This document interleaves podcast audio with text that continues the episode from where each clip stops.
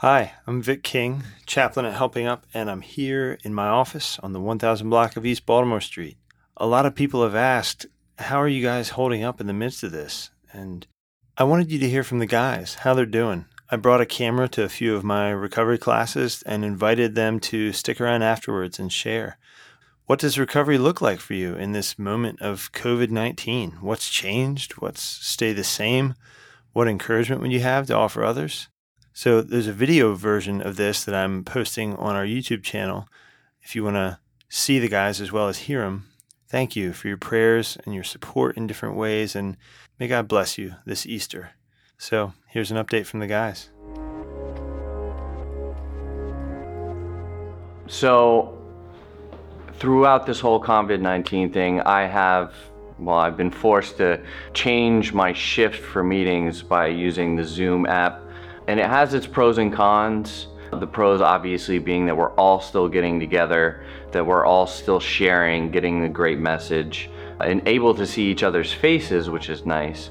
But the one thing that always meant a lot to me that we've lost out on is that personal camaraderie of being able to go up to somebody in a meeting and shake their hand and introduce yourself, or being able to spot who the newcomer is and welcoming them into the program because that's what's important. I mean, yeah, it is good to go to a meeting.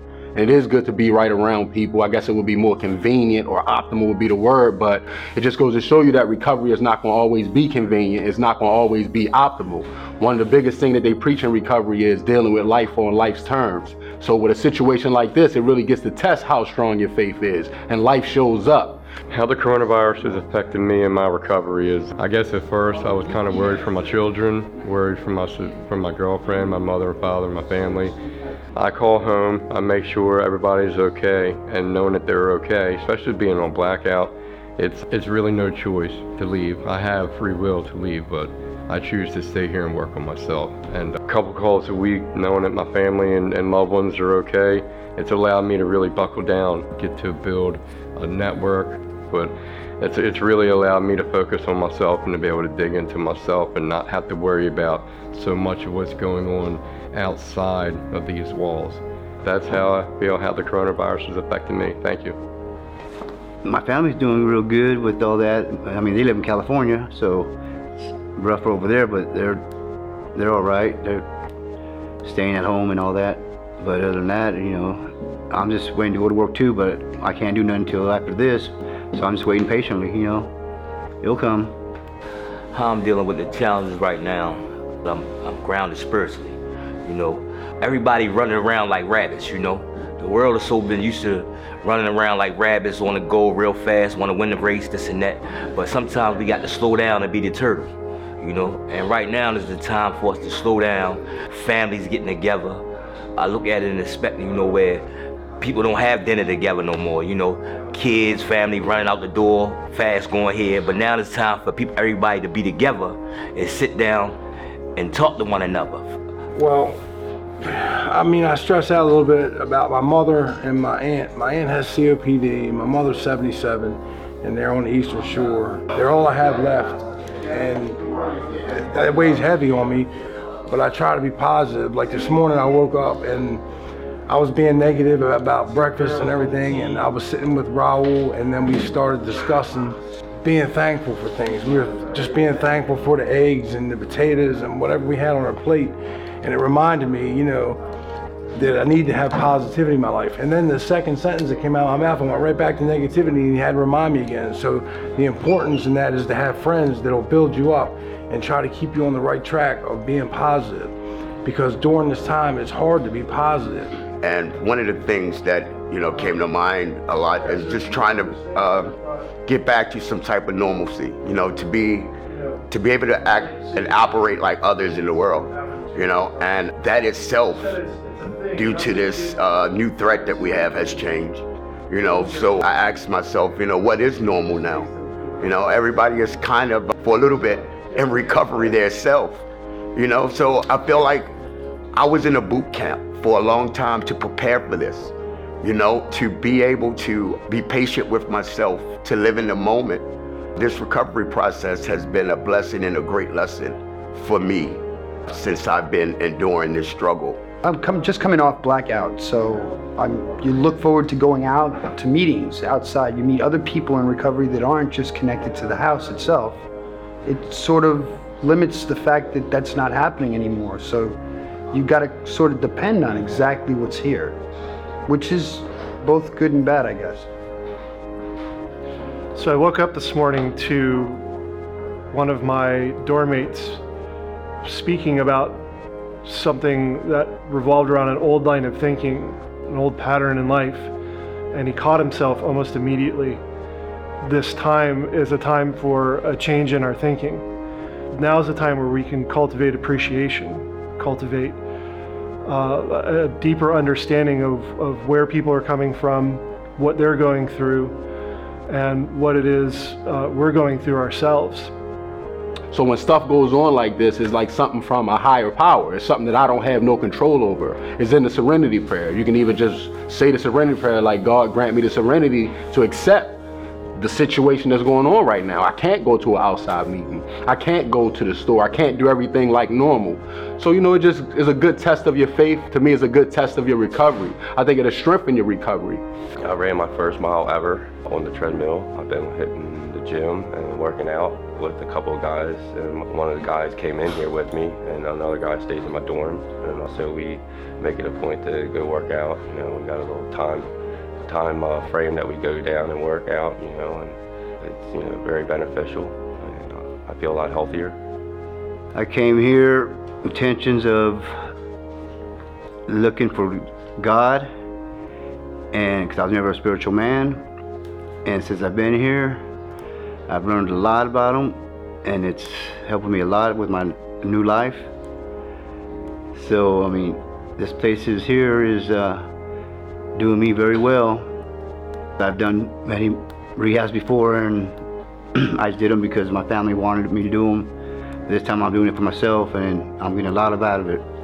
Oh, yeah, we got eggs this morning again. Okay, well, when you was out there, you might not have had nothing. So now you got eggs, so you learn to be appreciative of everything. You got clothes. Oh, I, I ain't never wore no shoes like this, but you got shoes. So you get, get a chance to appreciate things in life, being thankful and grateful, and to build up a camaraderie, you know, learn to love each other. And the process is, if God takes care of the birds, the bees, the flowers, they eat every day. They don't worry about nothing. What you think he gonna be be due to his most creative beings? He created us from from the dust. He formed us from the dust and blew his breath into us for us to be great. all of us have different struggles too because we think about not only being here but we think about our, our addiction that's still that battle is still going on within and we have to stay maintained on our recovery while we're here we got to reach out and make things happen you know it gets tough at times and uh, What's, what's helping you? um, just Things are bringing uh, praying I, it's, it's just a struggle to live one day at a time with the addiction let alone worrying about the disease that's going on that may kill people that you love i mean it's terrible and that that's really what i'm working on it. I live in the fast lane all the time. I never stopped to actually take a look at the things that I was blessed with, the smaller things in life. You know, I'm waking up in the morning, you know, um, seeing my kids off to school, um, saying I love you to a family member or a friend. I took those type of things for granted. You know, so to today of this in uncertainty, I'm able to sit back and just really embellish the moments that I have right now. Every day that I get up, you know, I'm living in that very exact moment and not worrying about what's going to happen later on. Almost as if if I'm walking down the hall, my focus is walking down the hall, getting to the next class or to the next lesson. Once I'm in that, then I'm moving forward to the next thing. I'm just really enjoying the moment. What's helping me right now is that I get to meet uh, a lot of the upperclassmen that normally you wouldn't see in this situation. Mostly they're out until 11 o'clock at night. You get to see a lot of them. They're doing more in the house. You get to have bigger conversations. You get to you get to meet people that you wouldn't. So that this is just pretty much helping me get to know my brothers in, in this whole situation. So now's the time to really understand who you are and who you belong to and know that this shall pass too. If you read the book of the word, you will see every time the Israelites was going through something, it passed and they made it through. But you got to stand firm. When that storm come, the winds and, and, and rain and it come, you got to anchor yourself in the rock. Stand in the foundation. So when it come through, you won't be toppled over. Everyone's got something revolving around a concern about their family or people that they're close to that they don't have immediate access to because of restrictions. Every word that I text my dad every morning has been, the value has been so incredibly intrinsic. And just the connection that rolls into the rest of the day, and just the connection with my brothers here, whether it's staff, whether it's people in my work therapy, or just someone in my dorm that first thing in the morning we have the opportunity to hear them say something and, and watch them grow. So. And as far as like the meetings that's online, like they've been had these apps before this came. Like I already had like the NA speaker app. You been could do a meeting from like another country and all of those things. So maybe a lot of people didn't know about those apps. Maybe now they will know about it. You really want to connect with someone so that they don't just leave out not getting anything out of the meeting. Now you do have the the pro of being able to expand on your your meetings, being able to drop in on a meeting in Germany and seeing how their AA or NA experience is different or the same, or even being able to invite outsiders into your your own community, which we found a great way to be creative and bring new speakers on and just hear different experiences. But I definitely would take the, the camaraderie part back if I could.